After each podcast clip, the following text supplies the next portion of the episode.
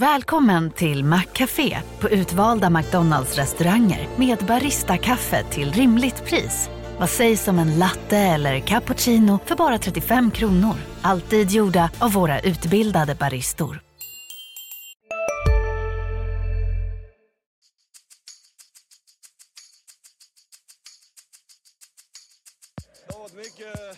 Snack om det här inhoppet. Det är svårt att förbereda sig. Va? Så att, eh, det är mycket känslor som väller över. När jag kommer hem ska vi fixa allt det där.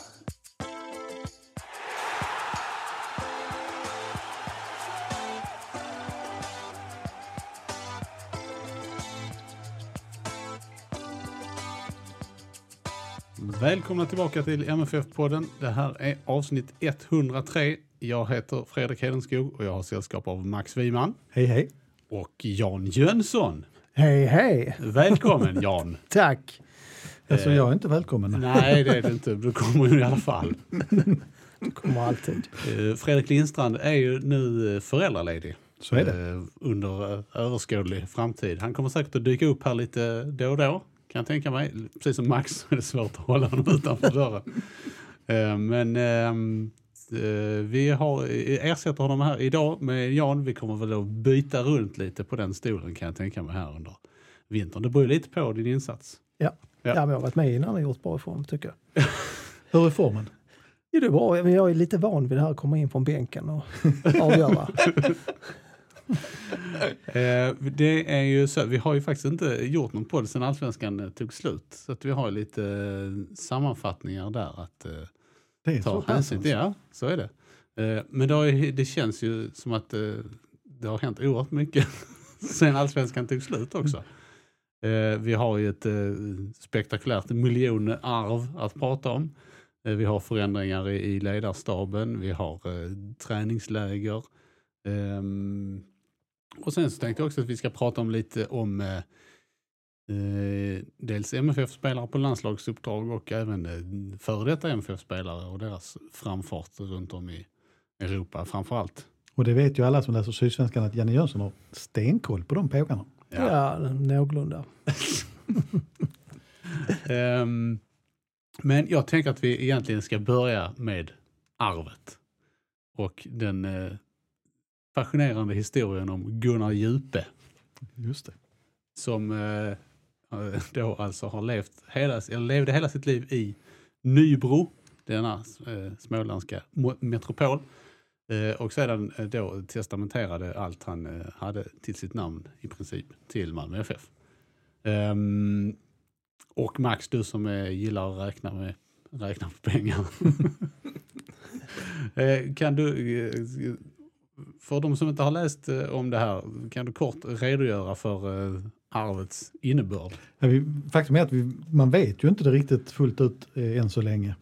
Eh, det, den stora delen som det ser ut är ju då ett, ett, eh, ett hyreshus med 24 lägenheter om jag minns rätt i Malmö, nära Södervärn. Eh, nu såg jag också att det finns en intervju som jag absolut inte får missa med eh, den här mannens kompis sen barnsben som talar om att han var mångmiljonär. Och någonstans så tyder det på att han hade väldigt mycket pengar även eh, i rena cash någonstans som inte vi har sett så mycket av ännu. Eh, och det kan ju innebära att eh, Det är här- ju förmodligen gamla sedlar som inte går. som inte går att läsa. kan, usch, det kan vara så också. Eh, nej men det, det, det är så här att det här huset ska ju vara taxerat till 12 miljoner. Det är säkert värt mycket mer. Det, kan ju mycket väl vara värt det dubbla idag. Eh, och jag förmodar då att det kommer att säljas eftersom jag tror inte att MFF vill vara förvaltare. Jag har svårt att tänka mig det. Man kan kanske hysa in Spelarna. Spelarna där ja. ja, hela truppen. Hela truppen. Ja, de skulle kunna göra. Ja, men det, är väl, det är väl ett rätt trevligt scenario. Men det, det man måste förstå sen det är att säga att, att den här mannens in, eh, totala förmögenhet är 20 miljoner bara för att göra det enkelt. Eh, Så är det ju inte så att MFF får 20 miljoner in på banken som de kan göra vad de vill med. Utan det här är ju rätt så hårt reglerat som det är så fort det det är en fond inblandad. Eh, Den här mannen, som jag tappar namnet hela tiden. Gunnar Djupe. Gunnar Djupe. Eh, Han, eh, Eller Djupe-Gunnar som jag brukar kalla honom. Gunnar Djupe han, han eh, hade ju en avsikt, att, att det, eller en en förklaring i sitt testamente att man ska bilda en fond. Eh, som då, och så ska det delas ut pengar till en spelare som har uppträtt talanger som har uppträtt på ett bra sätt ungefär. Och det innebär då att eh, MFFs uppdrag, till eller styrelsens uppdrag från Gunnar Djupe blir att de ska förvalta pengarna så bra som möjligt, det vill säga att det blir avkastning på dem. Och det är den avkastningen, den räntan om vi säger så, som ska delas ut som någon form av stipendier. Så att det innebär, det är lite som Alfred Nobels arv det här, att de pengarna ska stå orörda och helst växa. Men hur är, Precis samma summor. För, ja. är det ingen i Malmö FF som känner till honom? På något? Det, det verkar ju det en är sån inte- supersupporter som är totalt anonym. Eh, vad jag förstod på snacket igår så var det väl kanske att några hade, de hade hört talas om honom. Ja. Men det är väl inte, det är nog inte en sån högprofilerad supporter som liksom har gjort väsen av sig. Utan han har väl dykt upp en del på matcher eh, och följt laget på distans. Och det finns ganska många eh, personer som kanske inte är så, så speciella personligheter som, som den här mannen. Men, men det finns en hel del som, som följer MFF faktiskt runt om i Sverige på, på liknande sätt. Ja, det är ju en, eh, en fascinerande historia om ett eh, väldigt djupt och eh, långlivat supporterskap, får man säga. Ja, och som kanske formas en gång av slumpen, liksom att det blir just så här. Men, men det är, han verkar ju ha levt ett väldigt säreget liv och knutit upp mycket kring det här. Eh, om ni inte har läst eh, den texten som publicerades här strax efter tisdag lunch. eh, Ja, den måste läsas. Där hans, eh, en av hans eh, närmaste vänner berättar eh, Gunnar Djupes livshistoria så bör ni verkligen ta tillfället i akt och läsa den. Den är, det är många mycket spännande detaljer från eh, hans liv. Och man kan skoja lite om det här, men naturligtvis i grunden så är det ju fantastiskt att en människa resonerar på det här sättet. Och det, det är fantastiskt för en förening att få en sån här gåva. Men jag tror att man måste just ha klart för sig att den, den har sina begränsningar i hur den kan utnyttjas. Eh, och som sagt fonder och, eh, stipendier som delas ut från dem och eh, alla stiftelser och allt sånt är väldigt hårt reglerat. Så att det är inte så att MFF kan få för sig att oh shit vi har tomt i kassan. Även om det inte är så troligt just nu så, så är det inte så att man bara kan ta de pengarna som någon sorts reserv. Det, det, det får man inte göra. Jag förstår så var det var ett tag sedan som det här testamentet skrevs. Ja, det var väl runt 1990 tror Då jag. kanske det var mer... eh, Andra regler? Nej, jag tror Nej, att jag tänker mer att då kanske han tänkte att de behöver, de behövde mer pengar. Ja. Han kanske i nu, nu, han har skrivit i, i närmre tid så han kanske lagt pengarna i Nybro istället. Vad vet jag. Mm. Ehm, ska vi gå vidare? Ja, Eller ska vi prata det. mer om detta? Nej, Nej. Jag, jag, tror att det är någonting man kan komma tillbaka till när man vet ännu mer om vilka summor det egentligen rör sig om. Ja. Men det innebär alltså att även om man, vilket man gör, säljer den här fastigheten så, så ska avkastningen på det också gå in i den här fonden och Ja. så ska det förräntas. Ja. Därför det stod väl tydligtvis också i testamentet att all, all egendom skulle avyttras. Ja. Och, får man väl förmoda att det gäller även hyreshuset. Japp. Eh, om vi tar eh, steget eh, från eh, e- ekonomiavdelningen till den mer sportsliga avdelningen så har ju bland annat det inträffat att MFF och naprapaten Wilner Registre har gått skilda vägar. Eller ska gå, han kanske inte har slutat än riktigt.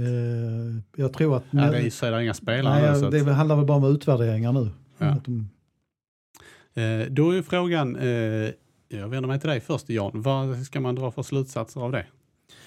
Ja, man gör ju genast gör man en koppling till eh, de, eh, de stora, alltså många skador man har haft. Om det finns någon tanke med att man behöver ja, hantera det på ett annat sätt. Det behövs någon annan som eh, tänker på ett annat sätt. Men jag, har, jag vet som sagt, jag, jag vet inte bakgrunden utan det är rena spekulationer. Men, eh, men det, är det har varit enormt mycket skador den här säsongen det är nog också om man tittar till typen av skador så har det ju varit muskelskador. Och där är, det, är ju, det, är det är en annan sak om man pratar om stukade fotleder och knäskador.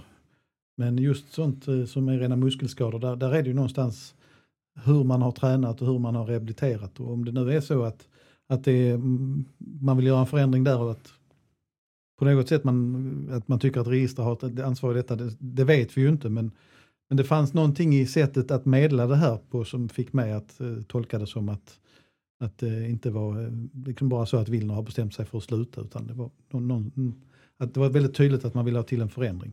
Ja, därför det är lite farligt också att eh, spekulera för mycket eh, kring det. Alltså, på något sätt. Därför det är ju många involverad där och, och spelarna har väl också ett visst ansvar på något sätt med Absolut. hur man sköter sin rehabilitering och när man ska börja spela igen och när man inte ska börja spela igen. Så att, eh, Men jag har absolut inte upplevt det som att register har varit ifrågasatt och tydligen Nej. är det så att han ska behålla vissa spelare också om jag förstod vår text Ja. rätt idag.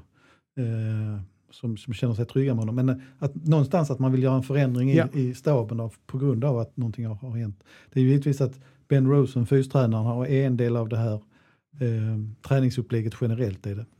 Sen, Ja. sen finns det också en, en sak som, som jag har tänkt rätt mycket på eh, den senaste tiden som, som inte ska förglömmas. Framförallt vad det gäller höstskadorna nu och det är faktiskt träningsförhållandena och underlaget. Och det, det är, mm, jag uttrycker det hårt, ganska pinsamma faktum att en plan uppläts ett eh, VM i dragkamp vilket innebar att man fick slita stenhårt på en plan på stadion. Därför att plan 5 används av andra lag. Eh, och eh, de sista träningarna där det faktiskt blev ett par skador, det, det, var, det är ju inte anständig nivå på den planen då. Och det är ju att den är för mycket sliten helt enkelt. Jag pratade lite grann faktiskt också med eh, Allan Kuhn i samband med avsluten när de spelade hockey på Kockums fritid om vikten av eh, att eh, spelarna verkligen eh, ligger i på den här, de här individuella programmen de får. För att när man samlas igen i den 9 januari att man, att man kommer in med liksom en hög ingångshöjd. Att det är liksom inte bara ett sätt att hålla igång för att, utan att man ska vara eh, så att man börjar på ett, på ett annat, eh, lite högre upp när man väl sätter igång. Och där fanns nog problem eh, i vintras just på den fronten. Med vissa spelare, jag ska väl, man kanske inte ska nämna namn, men det, det, någon som det inte gick så bra för under säsongen och som försvann åt annat håll på utlåning hade väldigt dåliga värden när han kom tillbaka. Efter vinter. Ja, det var tur att du inte nämnde några namn. Nej men det, det, det, Ja. det, det Han var säkert inte ensam men det, det, det, det är ju någonting som inte bara ska genomföras som Janne säger utan det ska vara hög kvalitet. Och det är ännu viktigare kanske denna gången när man har ett ännu längre uppehåll. Jag vet ju de här testerna eh, de vi genomförde i januari, att det var några av de allra yngsta som var allra bäst. Och det kanske är, det är ju bra att de ligger långt framme, men kanske egentligen så borde det inte kan vara så. Faktiskt en intressant detalj i sammanhanget är att jag nu på förmiddagen har varit pratat med det andra Champions League-laget i stan, Rosengård, och de har samma, gör exakt samma tester för det är Kenneth Rigberg som sköter även åt dem. Och de har dragit en lärdom av redan nu till nästa säsong, det är att inte utgå ifrån att alla spelare har samma nivå när de kommer tillbaka. Och då menar de inte att de skulle ha fuskat, men det kan vara så att någon har varit sjuk, eh, någon har haft, känt, mm, haft känningar och känt att de inte har vågat göra vissa. Och eh, Jack Majgar Jensen då som är tränare i Rosengård, han kände att han gick lite, för mycket all in när alla kom tillbaka och trodde att alla var på samma nivå. De har ju också haft något, eh, ett och annat skadebekymmer kan man säga. Man kan säga att det är en hel del. Dock har de då haft mer av det här med, eh, vad ska vi säga, kollisionsskador. Eh, Jag ska säga det också att om ni eh, inte kan få nog av eh, sånt här prat om eh, planer och anläggningsfrågor och sånt så rekommenderar jag att ni går tillbaka till eh, podden med Marcus Rosenberg. Just det. han, han tog nästan över driften av det. där Max och han är oerhört rörande överens om tingens ordning. Eller tingens oordning kanske man ska säga. Ska vi innan vi släpper det bara berätta då hur det kommer att funka när säsongen drar igång igen. Då är det ju gamla idrottsplatsen som gäller till att börja med. Men sen är det så att, jag vet inte, kommer inte ihåg om vi pratade med det Marcus om det, men eh, plan 5 och 6, alltså två av de här tre träningsplanerna ska ju byggas ihop till en gemensam yta med hybridgräs under våren är det meningen. Det innebär att de inte är användbara och det innebär att MFF kommer att träna på den dåliga planen, den som var bra länge i höst men som sen fick mycket stryk, det som kallas plan 7. Och man ska träna inne på gamla Malmö stadion för att få ihop det hela. Och plan 5 och 6 är alltså de som ligger mellan stad, Swedbank stadion och Stadiongatan. Exakt. Tillsammans med plan 7. Precis. Eh, Så har vi rätt ut det. Yes. Ehm, det är många som hänger där så ja. det är, jag tror det är rätt många som känner till dem där. Ja. Eh, i- vad gäller eh, staben kring laget så kommer det in eh, lite folk också.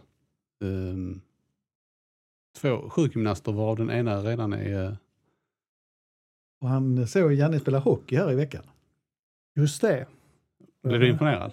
Jag blev faktiskt imponerad av, han, av honom som hockeyspelare. Han Du får har, säga vad han heter. ja, om jag kommer ihåg det. Jesper. Robertsson. Ja, Jesper, Jeppe var det, just det. Han och Fredrik Andersson och Anton Tinnerholm var riktigt eh, vassa. Fredrik Andersson framförallt. Men Jesper Robertsson har varit inne och tassat runt kring MFF under hela hösten här. Sen är det, eh, tror jag det var en kille som heter Alex- Inbjuden eller bara Sen tror jag det var en kille som heter Alexander Nilsson som kom- skulle komma också som jag inte vet vem det är. Men är att förväxlas med Är det- Malta-proffset. nej, Det hade varit en liten skräll det faktiskt. hade varit en skräll. Ja. Va- så vad innebär det för totalen? Svårt att säga. Alltså kommer de att vara, hur knutna kommer de att vara till MFF? Alltså Wilhelm Register har jobbat heltid. Ja med det detta, så jag. att, Men eh, de som de kommer kommer, ja, nej, de kommer nog också vara rätt hårt knutna utan att vi vet detaljer. Men, eh, jag, vet, jag har pratat med Per Herbertsson tidigare om, om det här med medicinska teamet och då, vad de fick se runt eh, Champions League-matcherna, hur det ser ut i andra lag. Och eh, insåg nu att de har alldeles för lite folk som, som ägnar sig åt. Som, spelarna är ju kapitalet på något sätt och det, är, Mm. det, det kräver mycket tid och, och möda. Och det, det, alltså, tänk, tänk er själva nu när MFF har haft så mycket skador att Wilhelm Register ska gå igenom alla de här gubbarna efter varje träning. Det behövs nog en bredare bas och större kunskap där kanske. Mm. Mm. Innan vi lämnar för eh, detta eh, var eh, en snabb quiz, eller inte en quiz, det är en fråga. Wilhelm Registres spelarkarriär, var nådde den sina högsta höjder? Det borde man ju kunna. Landskrona. OS. Mm. Kanske. IFK Trelleborg. IFK Trelleborg. När de var topplag i gamla tvåan. Vad var han för spelare? Ja, jag anfallare. glömt. Anfallare. Han var eh, duktig, gjorde mycket mål där. Ehm, ja, så var det med den saken. Ja. Jag måste säga att i vårt förhållande mm, runt vid träningarna så tycker jag att Wilhelm Register har varit en väldigt, eh, väldigt bra person att ha att göra med. Han har varit tydlig och berättat eh, hur saker och ting har legat till utan att försöka dölja någonting. Utan Mm. öppen, öppen och eh, förklarande och eh, också kunnat förklara att ibland går det inte att säga när vi står där och stampar. Tar det tre dagar, sju dagar eller åtta veckor? Att ibland vet man det faktiskt inte. Så att jag, jag, en, en väldigt bra dialog tycker jag han har fört med oss. Eh, vi går vidare eh, och tittar på eh, de träningsläger som MFF har planerat eh, kommande år. De är ju två till antalet då eftersom det inte är något eh, kuppspel. Och det blir t- eh, inga, inget USA och inget Dubai utan två vändor till Spanien. Ehm, Jan, vad tänker du om? eh, Känns det, känns det rätt? Känns det. Känns det rätt? Ja, det känns väl närmare i alla fall. Nej, men det, jag vet ju inte. Jag har ju inte hört eh, anledningen till att man väljer detta. Eh, Det vet nog Max lite mer om. Men eh, Ja, det handlar egentligen om, tror jag, om eh, eh, att man vill åka iväg två gånger. Eh, man vill inte ha tidsskillnad. Eh, och att man vill åka två gånger det är för att man inser att Markus Rosenberg med flera kommer att vara dödligt uttråkade av att gå och harva på gamla idrottsplatsen i tre månader Eh, utan tävlingsmatcher. Och Det är ju så att det första lägret eh, förläggs till eh, Barcelona-trakten. Ja. Eh, och, ja, söder om. Tio mil söder om Barcelona. De Och- milen kan vara viktiga med tanke på temperaturen. Ja, men, och den, det andra lägret är då nere i Marbella. Eh, och man tänker ju lite grann med tanke på väder och vind och så att man kanske skulle ha gjort tvärtom. Det Ja. finns ju säkert en jättebra anledning till detta. Men Förmodligen till, har det- rent vädermässigt så... Förmodligen har det med motstånd att göra. Jag var faktiskt inne och tittade idag. Den här staden då som ligger strax utanför Tarragona. Eh, där 15 grader som bäst i februari månad kan gå ner på 5-6 grader så på nätterna. Så att det, det är ju inget, eh, det är mycket varmare och bättre än här men det är inte så att det är ett säkert klimat. Och jag har ju relativt färskt minne när MFF la ett läger i, i Benidorm som ändå är en bra bit längre söderut. Och de regnade sig igenom 10 dagar. Eh, så att det känns lite vågat, men det finns ju säkert som du säger något väldigt bra skäl som vi inte har fått höra nu. Varför man har valt det. men För det- andra De kanske lag inte vill eh, klimatchocka dem. gissar väl att det det är andra lag som kommer att vara där. Och det är inte, de har ju inte släppt några matcher där nu så därför Nej. vet man inte riktigt vad det innebär. Jag funderar, har inte du varit på något sånt La Manga-läger? Absolut. Ett tag var det ju att alla skulle Jag tror det dit. var ju Janne stationerad i La Manga. visst. Men hur, hur, var, då- hur var klimatet, hur var det då? När de, Ja, men det var väl... eh, för La Manga ligger ju hyfsat nära Ja. Marbella där de ska sen. Ja, det var lite så olika från, eh, år till år. Men ändå eh, inte jättesommar utan snarare åt vårhållet om man säger rent temperatursmässigt. Men det var ju, det var ju väldigt eh, sådär koncentrerat. Alla, alla var där. Eh, Men hur var det då? Var det fotbollsförbundet som ägde någon slags andel eller hur var det? Ja, och norska fotbollsförbundet och svenska fotbollsförbundet tror jag det var någon deal. Vi ska säga La Manga är inte riktigt så långt ner som Marbella men det är ju mm, i alla fall en bra bit ner på kusten. Ja. Eh, in emellan eh, de här lägren ska det spelas lite träningsmatcher också. Eh, det är inte så många som är bekräftade än. Men det var tre matcher, nu ska vi se om jag kommer ihåg det. Det är lite spännande att de ska möta Rosenborg som är på hög nivå. Där hade de en väldigt optimistisk plan att de ska spela den inne på Swedbank Stadion. I nuläget trots att det var i mars. Vi får väl se hur det går med det. Men planen har ju fått ett år, i, vad ska man säga, växt till sig ett år nu så det är möjligt att det går. Det hänger ju på hur vintern blir. Och sen skulle man möta ytterligare, man ska möta Brann från Norge och så ska man möta Jönköping Södra. Eh, Jönköping får vidare att det kan ha något samband med Civicki-affären kanske, att man har kommit överens om en match, jag vet inte. ja, Men eh, eh, var i, hemma? hemma. Eh, Okej. Så att alla tre planerade matcherna är faktiskt i Malmö, vilket är lite ovanligt när det gäller MFF, för de har ju varit mycket i Danmark tidigare. Ja. Nej, Men jag bara tänkte på om det nu hade något med, med jag- jag Chibi- förstår, att, ja, det, att, att de skulle haft den hemma där- istället. Men de kanske får in del av intäkterna. Det kan ju vara så att det är lättare att spela här nere i då det Jön, Jön, där småländska höglandet och uppåt, där kan det vara mycket snö. Och så lär det väl bli eh, några matcher också i Spanien. Ja, det är klart med en, en de ska möta Molde Just det. i Åge Hareides gamla lag i den, på det andra lägret, det vet vi. Men det är ju, jag hör själv när man sitter och säger det här, det är, det, man saknar ju redan tävlingstempot i det hela. Det är, det är, Är det mer som en gammal eh, försäsong? Ja. Vi kommer att hårdbevaka Landskrona Boys i cupen Ja. istället. nej men det känns lite drygt måste jag säga. Ja, det, är, det är oerhört långt till, till tävlingsmatcherna. Alltså. Sen finns det, jag har sett en planering från Svenska Fotbollförbundet också för att ge lite hopp. Eh, att eh, månadsskiftet mars-april så är det allsvensk premiär. Eh, för, eller första helgen i april. Jag kan inte datumen exakt där. Men sen så finns det då en sån där eh, själadödare i sommar igen. Det är ju naturligtvis fantastiskt roligt att Sverige ska spela U21-EM i sommar igen. Men det innebär att det på nytt blir ett sånt där sex veckors uppehåll eh, av allsvenskan. Om det nu är sex, men någonting ditåt. Ja. Och det är kanske inte helt idealiskt för Malmö FF som då ska spela Champions League-kval sen. Royal League då? Nej, börjar inte det snart?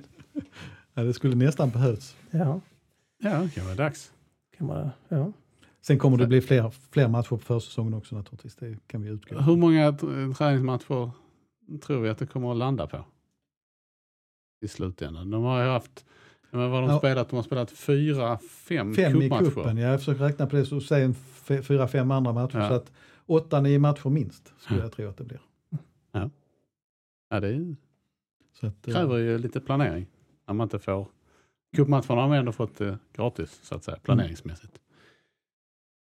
Ehm, vi kommer ju såklart att återkomma till, eh, till vårsäsongen Eh, många gånger framöver. Ehm, men nu tänkte jag att eh, vi ska gå vidare, och, eh, eller gå tillbaka rättare sagt, och titta lite bakåt. Eh, vi har ju som jag sa i början inte gjort någon podd sen eh, allsvenskan avslutades. Ehm, och eh, man kan ju konstatera, om inte annat, att eh, Hammarby-matchen blev eh, till slut i alla fall precis den avslutning som, eh, som eh, både spelare och publik ville ha. Ja, och det var, ja, det var en himla tur det här att eh, Rosenberg kom in och smällde dit två där på slutet. Därför att eh, det höll på att bara fasas ut hela den här säsongen eftersom svårt att hålla liv i det här, det som hände eh, när man väl avgjorde i Falkenberg. Och, eh, det kan man inte ha hur många korteger och fester och eh, eh, som, utan så att Ja, det var ett bra avslut på något sätt. Det märktes ju också på, på eh, då när de var på middag på Rådhuset. Rådhuset, ja. Eh, och eh, Sydsvenskan hade en rubrik som var hundratal Ja, hyllade MFF. Ja, Och det kändes lite så här, ja. Ja. Nej, men det, det, det finns ju flera bottnar i det. Jag tror att det drö- dröjer länge till stortorgsfirandet kan, över ett allsvenskt guld kan bli något stort igen. För att vi vet hur malmöiter är, de, de rycker på axlarna, det är liksom en vana nu. Så att det får dröja, om det dröjer 16 år till nästa guld så kan det bli något Det, eh, igen. Ja, Men, eh, men jag vill gärna knyta an till det Janne säger, just det där med Rosenbergs avslut, för jag tyckte också att det blev en kick in i 2017. Det var en Rosenberg som vi inte har sett under 2016 nästan. eh, Och det var helt fantastiskt att han efter så långt skadeuppehåll kommer in och gör två så fantastiska mål. Nu gjorde han en massa annan nytta under säsongen. Men just de här målen tror jag betydde liksom, det, det, folk gick hem med en helt annan känsla. Eh, och jag tycker att Rosenberg personifierar väldigt mycket det här med Europaspelet och den här känslan av att, att det är stort. Eh, och det förringar naturligtvis inte på något sätt allsvenskan, men det är en speciell känsla att veta att eh, den, ska vi ses jag inte ljuger, den 19 juni så lottas Champions League-kvalet. Eh, och då kommer alla att sitta på tårna och det kommer att vara hysteriskt på vår Cavalic Live-bevakning. Och, eh, då, Ja, men då hur gör man när man sitter igång. på tå? Nej, men jag tyckte just det här var också, eh, om man, om man tänker på Rosenberg som man ändå skulle kunna tänka sig att ja, det, det är sista året och han var skadad i slutet och att det skulle på något sätt börja gå neråt. Men det kändes eh, lite grann precis tvärtom, Ja. att han kom in och var bäst. Eh, de här, Ja, de kanske ska spela 20 minuter framöver. Nej, men jag tror det var Det en, nya ja, en supersub där. Ålen 2.0. Nej, men om man tittar på målen dessutom så var det ju fantastiska fotbollsmål båda Ja. två. Och med vänsterfoten. Så att, eh, Ja, nej, det kändes spännande tyckte jag. ja. Ehm, Det som har hänt i, i övrigt också här då i slutet och efter avslutningen av Allsvenskan är ju att Rasmus Bengtsson har blivit opererad. Ehm, Jag vet inte hur, är- vad är det för tidsprognos på den Där, eh, rehabträningen? Han sa när jag träffade honom att han eh, hoppades vara med på det, något träningsläger läger i slutet av januari. Så att, eh, ja. Ja. Det är Han vilar. Det är en rätt lång, lång prognos här och en osäker prognos ska vi väl också säga. Eh, Det kommer att vara väldigt avgörande hur han känner de första veckorna där. mm. Om det här har lyckats eller inte. ja, det var mer eh, saker eh, i knät som, än vad man eh, hoppades kan man inte säga. men, men i alla fall man trodde att det var en, en lite lättare eh, än det var. Nej, vi har, jag har erfarenhet nära mig också av just broskskador i knän. Det kan innebära väldigt mycket och det, är ju, det var något som rättades till med, det var väl någon lös bit på menisken men det var också Mm. broskskador. Brosk eh, återbildas ju inte på ett bra sätt så att eh, det, det kommer att handla om vilken smärta han har när han kommer tillbaka helt enkelt. Eh, skadeläget i övrigt, är det några som, man, eh, som det finns anledning att hålla lite extra koll på? Jag tänker just när du sa slutet januariläget, det är väl någonstans där man får kanske hoppas att eh, Johan Wieland är tillbaka. Mm. Jag tror att Anders Christiansen kan dröja ytterligare lite till för det Mm. var en stor operation. Så att det är inte så att det är hela truppen som är igång från start här, det, ska vi nog komma ihåg. Och sen kommer det ske lite förändringar också så att det, det blir intressant att se vilka det är som Ja, vilka tror du försvinner? vilka försvinner. Ja, Tobias Sana tror jag Ja. försvinner. Um, vem? Du får ta nästa. Så kan jag tänka lite. Satt han vid väggen där direkt? Eh, Nej, men Tobias Sanna är väl en sån man, man på något, jag ska inte säga hoppas för det är fel uttryckt där, för att han är en väldigt bra truppspelare. Men, men eh, för hans egen skull kanske han behöver ja. byta miljö. Sen, sen tror jag däremot in, vi pratade lite om det senast, men inte minst med Rasmus Bengtssons läge. Jag tror väl att Carvalho kan försvinna också. Ja. Eh, och då måste de ha in en mittback till helt enkelt. Och sen, sen är det ju spelare som vill in, i alla fall bjuder upp att som vill tillbaka och det är ju intressant hur man hanterar det. Du tänker på en gammal lagkapten? Ja, och, och även eh, Jilan Hamad alltså? Ja, och jag tänker på Simon Tern.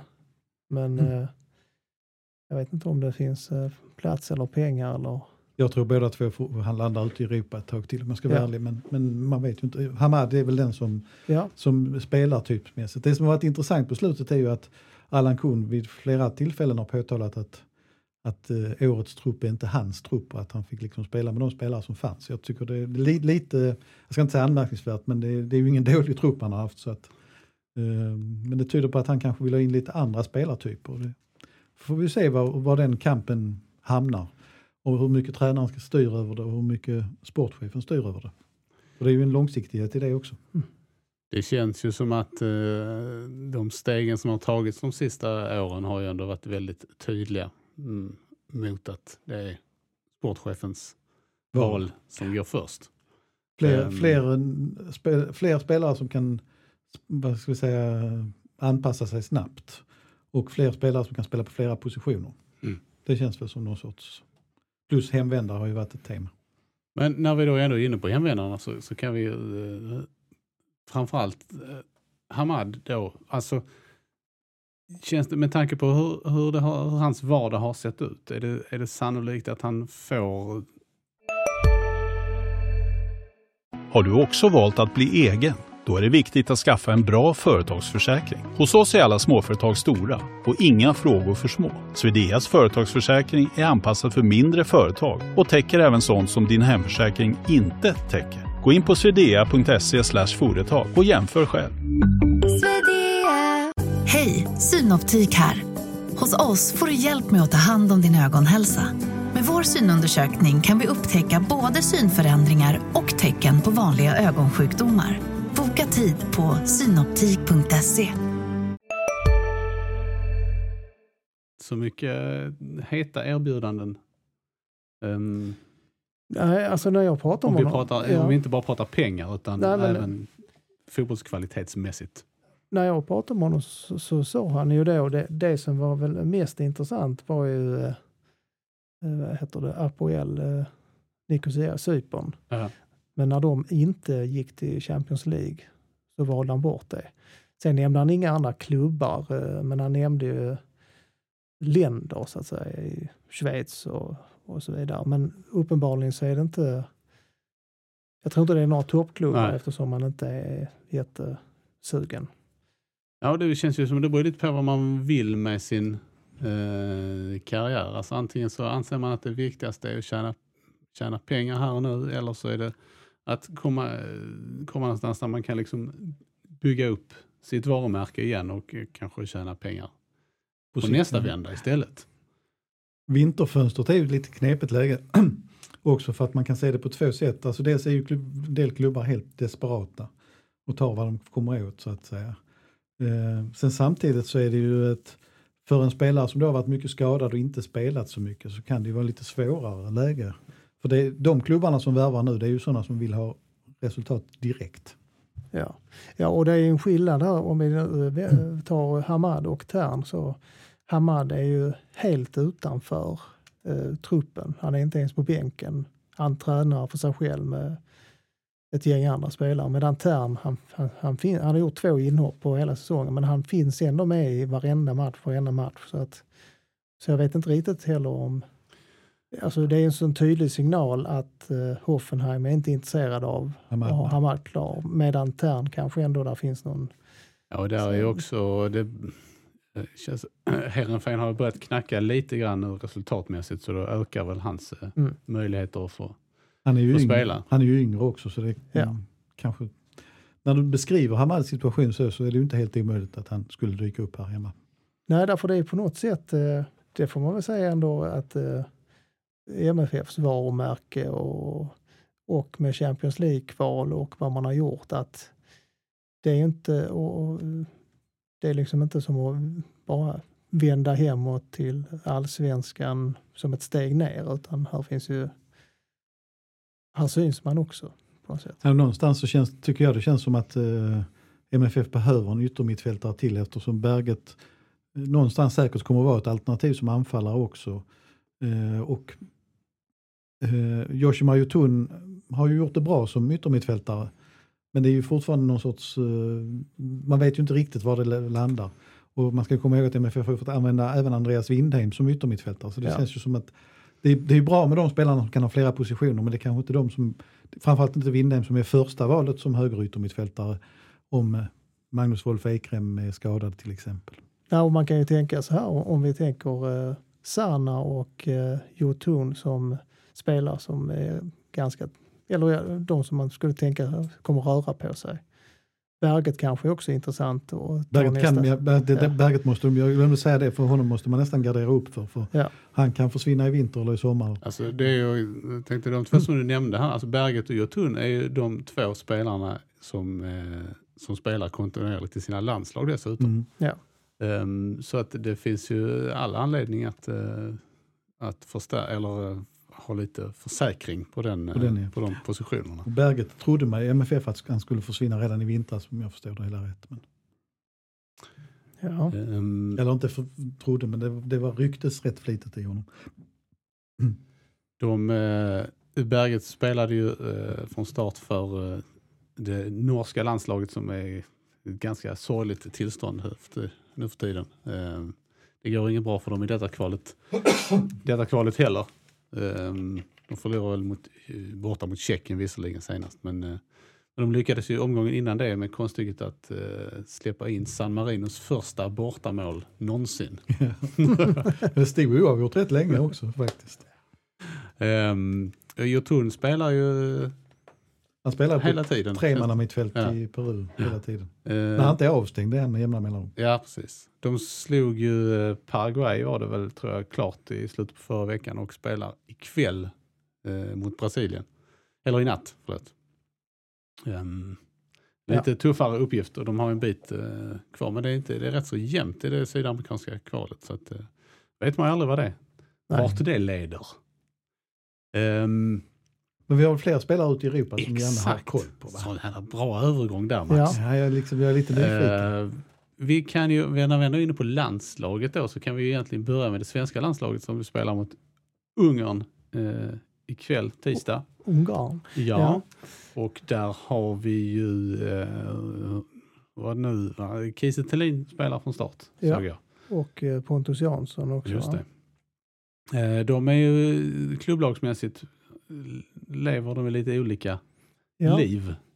Ja, eh, Kiese Thelin känns, alltså Pontus Jansson har ju gjort det väldigt bra i, i Leeds och känns som att han har verkligen hittat helt rätt.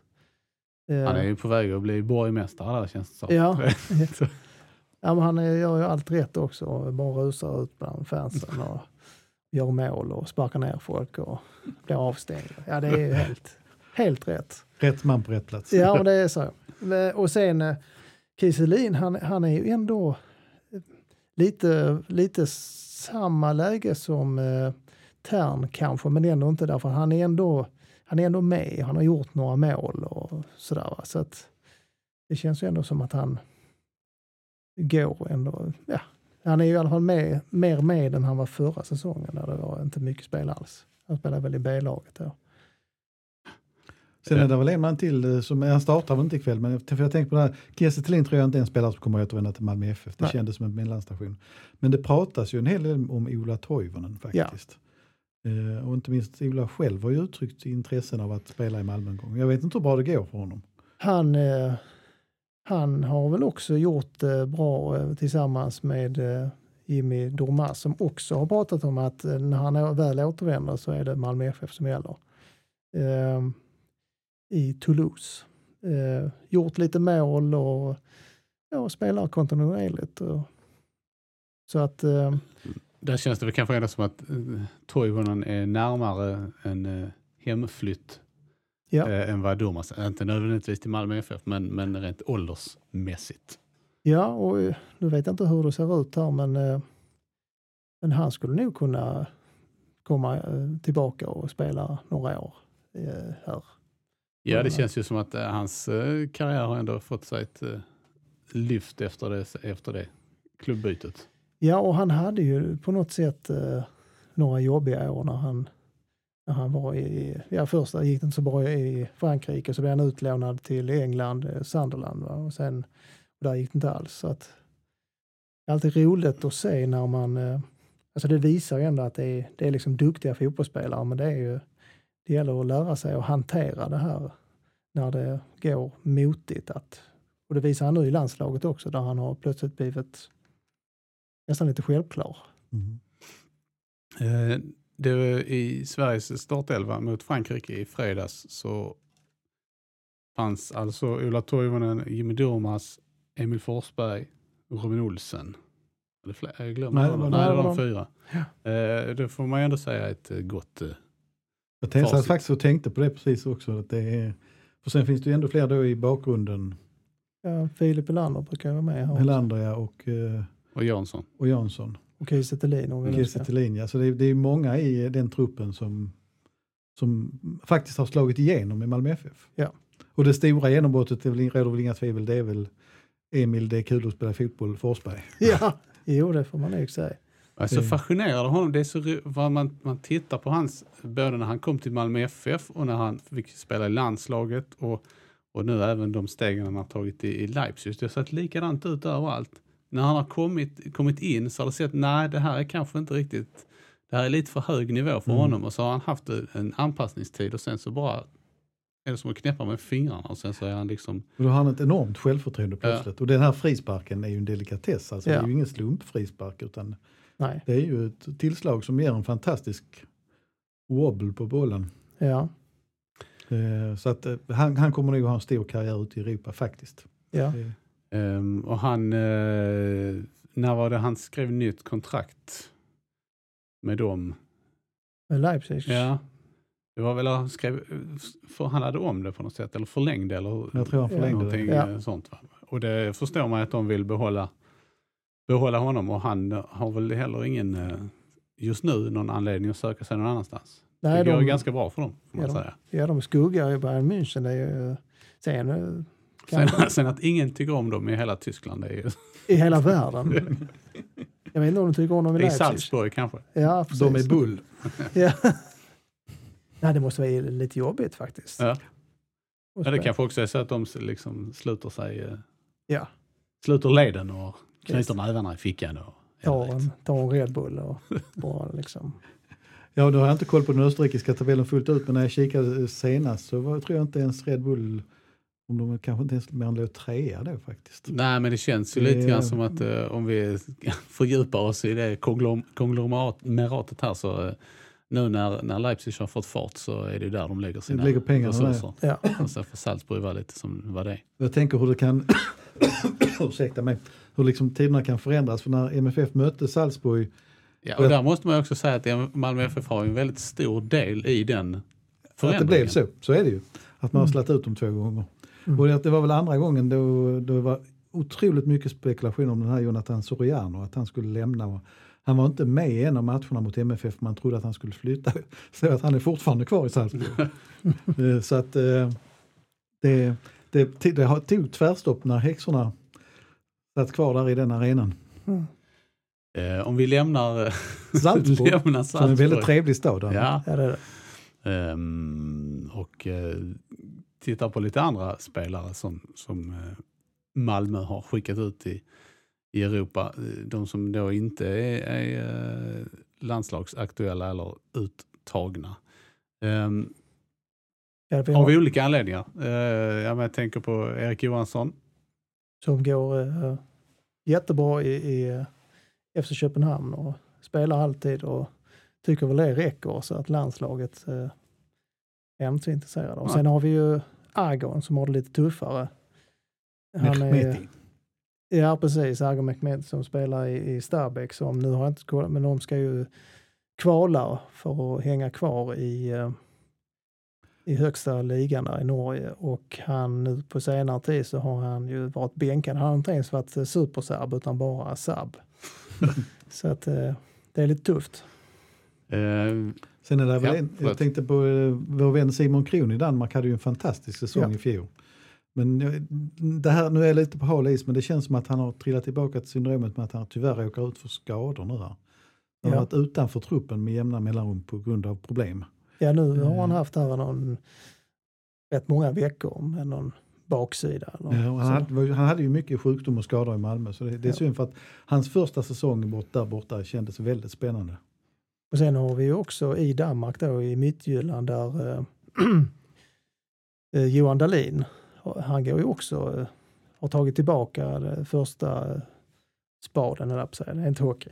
Nej, men, Eh, och står. Där, Marcus Hallst är där också, men han, har, han är ju lite samma läge som eh, Agon. Bara Sab. och Tern också. Det här att eh, ja, man är med alltid i truppen men aldrig får inte ens komma in. Så att, eh, ja.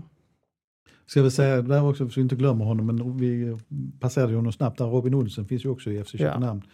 Och han har ju, jag vet bara någon vecka sedan jag sa att jag kände som att han kan vara Sveriges första målvakt under väldigt lång tid framöver.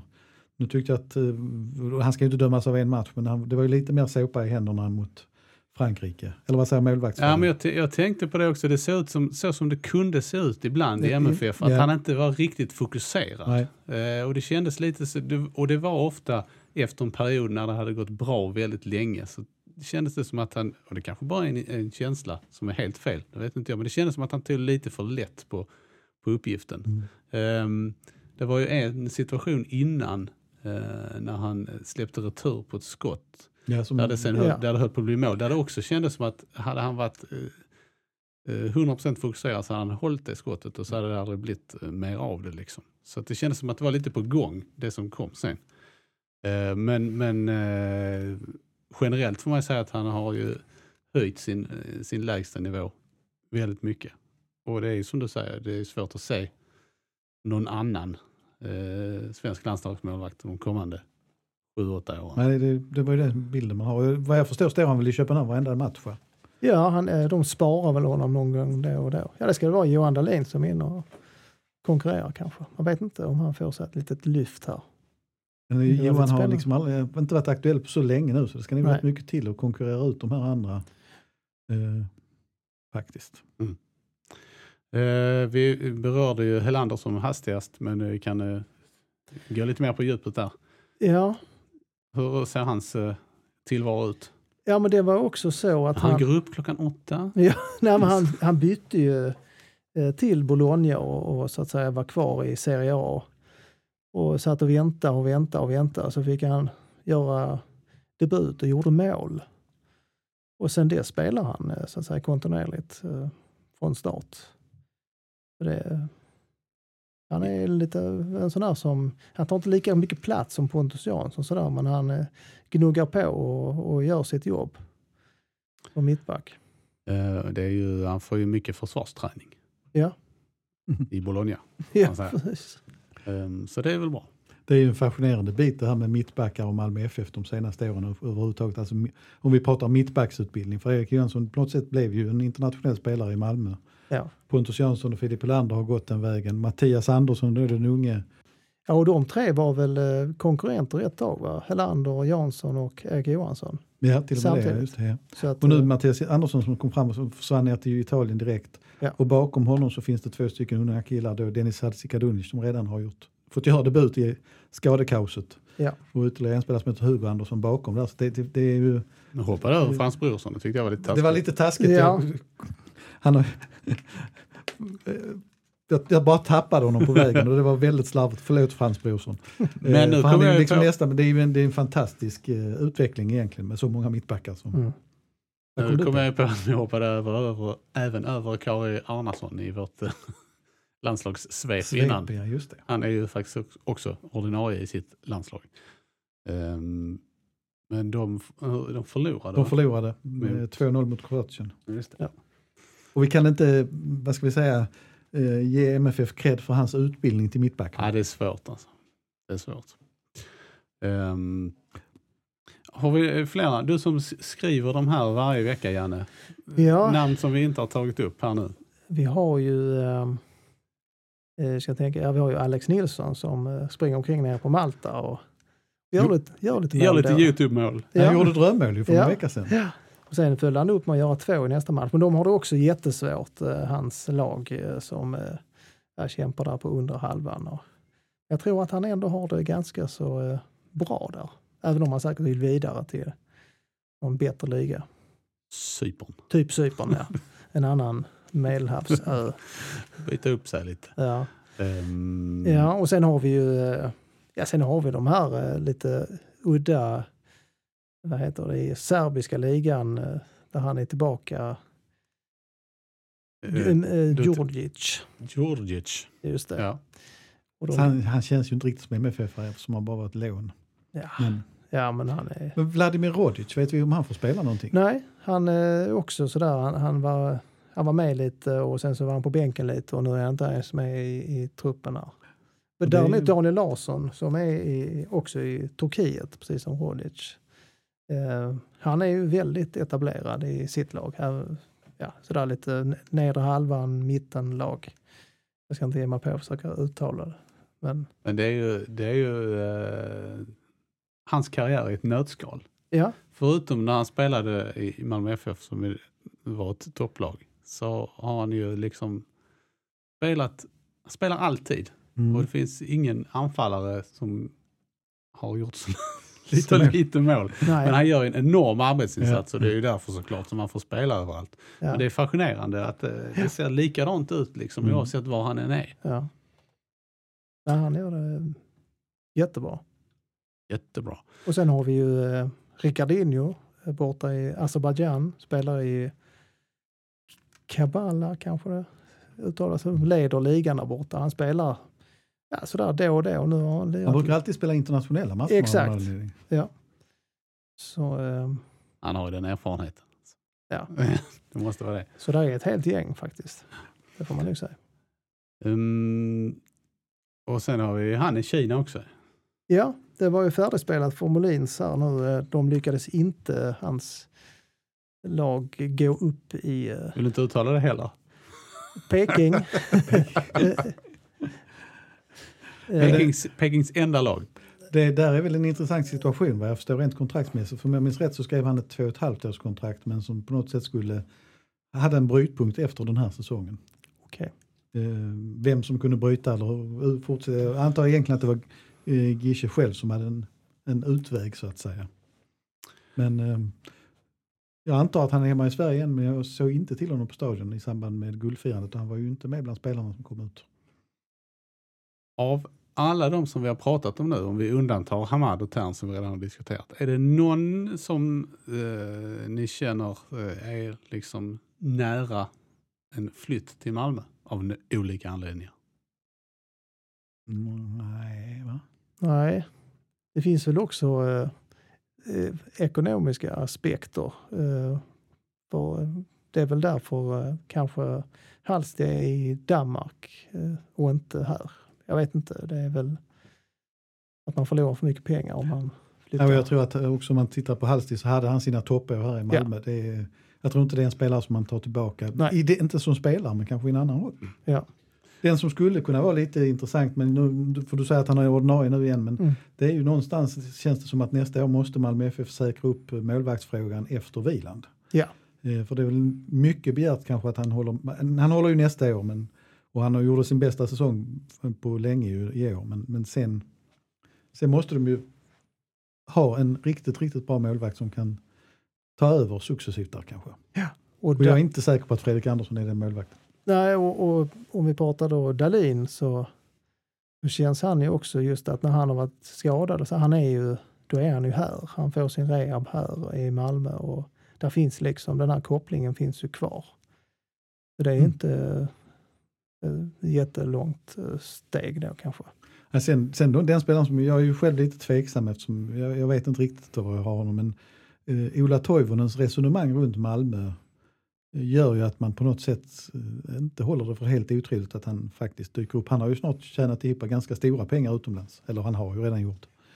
Eh, så att skulle han komma i någonstans läge där det liksom handlar om att inte få spela så kanske han eh, närmar sig Malmö så småningom. Men nu är Alltså, inte där nu. Men... Jag tänker när du säger att du är eh, tveksam var du har honom, menar du? Ja, jag tycker att eh, för mig är han väldigt ojämn som spelare. Ja. Eh, och därför, Men, men om man jämför, eh, alltså det känns ju som att han och eh, Alexander Jeremejeff är i princip samma spelare. ja, så måste väl ändå Toivonen anses vara en uppgradering av den spelartypen. så måste jag definitivt hålla med dig. Och det, Sen är det ju en Mm. ekonomisk fråga, Ja. vad som, hur mycket och- man är beredd att och betala. jag, eh, vad ska jag säga, alltså, i fallet Toivonen, det det är självklart att det vore fantastiskt om MFF kunde få hem honom. Det är bara någon sån där, eh, haft sån känsla under hel, väldigt lång tid att det har gått väldigt mycket upp och ner. Mm. Men, eh, men det är självklart att han, det, det, det är en stor uppgradering Och MFF, vi, vi pratade ju lite nya spelare men jag har väl sagt det tidigare, jag tycker ju fortfarande de måste ha in en, en riktigt, riktigt duktig anfallare till i truppen. Ja, och om man tänker Toivonen så han har ju varit ute väldigt länge. Har fått ett lyft nu här efter eh, några tuffa år. Då är det frågan här om man ska liksom försöka spinna på det och Mm. kanske ta sig tillbaka. Eller om det är ja, ta de här sista åren utomlands och sen är det färdigt. Det som, Det- det som kunde tala för, ja, eh, för en hemflytt är att han, han var ju ändå i Malmö under en period när det inte gick så där våldsamt bra. Han har ju han har inte vunnit någonting i Sverige. Nej, Mm. och, nej. Och det känns, Det gjorde han inte i sina tidigare lag heller. nej, och det känns som att han, han har ett starkare band till Malmö än vad jag kanske trodde från början. Men det, det, Ja. eh, Så det, det är väl inte helt förvånansvärt om det, det namnet brukar dyka upp varje sommar i diskussionerna i alla fall. Ja, men, Eller spekulationerna ska jag säga snarare. Jo, men jag tycker också att när en, en spelare som är då eh, i den ålder han är och som själv på något sätt lite spontant tar upp eh, och liksom trycker på att det är där han vill spela, då är det någon slags signal också om att, att eh, kanske rent av eh, ja, pratas lite informellt om det i alla fall. Sen kommer jag på att allt detta vi sitter och pratar om, nu kommer jag bli hånad imorgon igen. Men jag är alltså nödd och tvungen att, det är liksom, jag, av programledningen tvingad att prata om silly season. Det är inte att jag vill. Jag vill inte. Nej, det var det vi gled in på det. Det var inte meningen Nej. alls. Ehm, nej, men det är, ett, det är ett krav för att vi ska släppa in dig genom dörren. Jag hör ni, det är inte jag. Nej, det finns ingen som, eh, som har så svårt för att eh, befatta sig med silly season som Max Wiman. Ehm, nu tänkte jag att vi skulle gå vidare eh, med en sista programpunkt som är otroligt viktig. Ehm, Usch, nej, nej, nu, det, det blev avbrott här nu hör jag. Det är värre än silly season detta. Eh, ja, för somliga, för andra är det synnerligen njutbart. Ett ögonblick här ska jag bara ta fram ett eh, papper så att jag kan läsa till. Så, då har jag rotat fram mitt papper här. Det var ju så här att eh, vi inför den allsvenska säsongen tippade den allsvenska tabellen. Eh, Max och eh, Fredrik Lindstrand och jag. Ehm, och man kan inte säga att någon av oss var jättebra, men det finns ju, det finns ju grader i helvetet. Så att, eh, tänkte att vi skulle gå igenom dem här nu. Eh, och då har vi helt enkelt eh, utgått från våra eh, tips och sen så har man fått eh, ett minuspoäng för varje eh, felplacering eller för varje steg man har placerat ett lag fel. Eh, på en eh, hedrande tredjeplats slutade Max Wiman. Jag är alltså nerflyttad till superettan. Eh, minus 42 är din, eh, ditt slutresultat. Jag hade rätt allsvensk vinnare. Ja, du lyckades spika två lag. Eh, Malmö FF 1 och eh, Sundsvall på 13 plats. Rätt starkt att ta Sundsvall på 13. Är, Ja, det några, är det några grava, Ja, Absolut. pinsamma... eh, eh, Max tippade Häcken på tredje plats, vilket gav minus 7 poäng. Han tippade eh, Östersund på 14 plats, det gav minus 6 poäng. HF 8, också minus 6 poäng. Eh, och Jönköping på 16 gav minus 4. Det är väl de stora eh, övertrampen kan man säga. Eh, Fredrik slutade god tvåa, Lindstrand, Lindstrand. alltså. Ja. Ehm, han slutade på minus 36 poäng. Eh, ingen jättebra allsvensk tippare heller. Med ett anmärkningsvärt undantag. Det är nämligen så här, ska ni veta framöver, om ni vill veta någonting om Stockholmsfotbollen så är det Fredrik Lindstrand ni ska vända er till. Han har tippat tre lag på rätt placering. AIK, Djurgården och Hammarby. Är det så? Ja, Vad- vet han som vi inte vet? Ja, det, är, det är fascinerande. Um, AIK 2, Djurgården 7, Hammarby 11. Eh, han hade tippat Östersund sist, Aj. så det gav ju minus 8 poäng. Han hade också Häcken, precis som Max, hade han Häcken högt på fjärde plats. Eh, så det gav ju minus 6 poäng. Och vem skulle Där. vinna? Ja, han hade Göteborg som etta, föga Ja, det, är, det är Sebastian Eriksson. Det. Ja, visst. Ja, det, eh, det gav ju minus tre poäng, så det var ju också nästan ett... eh, eh, ja, det var mindre väl överlagt. Eh, minus 25 poäng är den fantastiska toppnoteringen som detta tipset når upp till. Eh, och eh, eftersom jag är oerhört eh, icke ödmjuk så utropar jag mig- mig själv till segrare. Eh, vad är motsatsen till ödmjuk? Självgod? Nej. Nej, jag vet inte faktiskt. Nej, jag vet inte. Nej. Nej, hur som helst. Eh, jag hade faktiskt fyra lag på rätt plats. Det var MFF som etta och sen så samlade jag ihop mig i botten. Hammarby 11, Sundsvall 13 och Falkenberg sist. Du tog också Sundsvall alltså? Det, Ja, ja det känns, där känns vi jävligt eh, Ja. kompatibla och kompetenta. Eh, mina stora missar var ju HIF som jag hade nia och eh, Östersund 12. Östersund var då inte lika mycket fel som ni hade. Ehm, ja, så att där landade det allsvenska tipset. Jag vet inte, Jan som objektiv bedömare, vad, vad säger du? Ja, men jag säger att jag hade nog kunnat uh, max 10. Jag tyckte det lät jätterimligt faktiskt. All, all, all, allt. Ja, det nog, ja, men ungefär där. Ja, ja, vi, att gra- det- vi gratulerar Hedenskog till... eh, Ja, ja alltså det, det är inte många segrar man samlar ihop. Så de, man tar med sig de små vinsterna. ja, man skulle vilja göra det här tipset efter eh, fem omgångar och sånt där. mm, när man vet lite mer När vad man som... i Ja. Mm. alla fall har någon, alltså när man börjar från scratch där. Hur? Men hade det, eh, hade det hjälpt oss? Ja, jag tror det hade hjälpt med lag som Östersund faktiskt. Ja, fast Kanske det även började, HIF. Ja, Ja, fast de började inte så dåligt.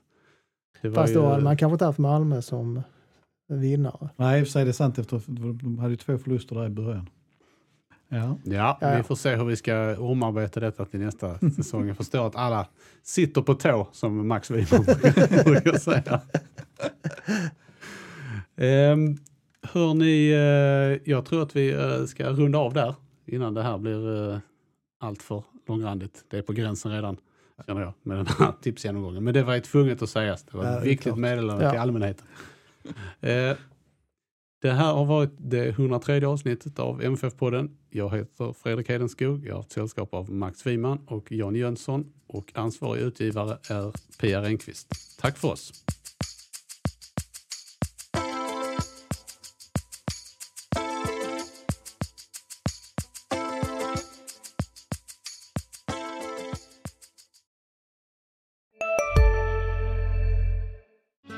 Susanne Axel här. När du gör som jag och listar dig på en av Krys vårdcentraler får du en fast läkarkontakt som kan din sjukdomshistoria.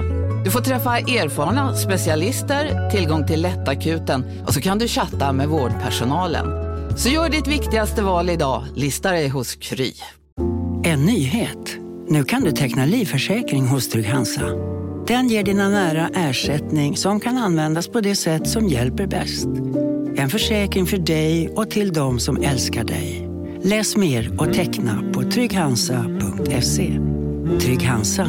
Trygghet för livet.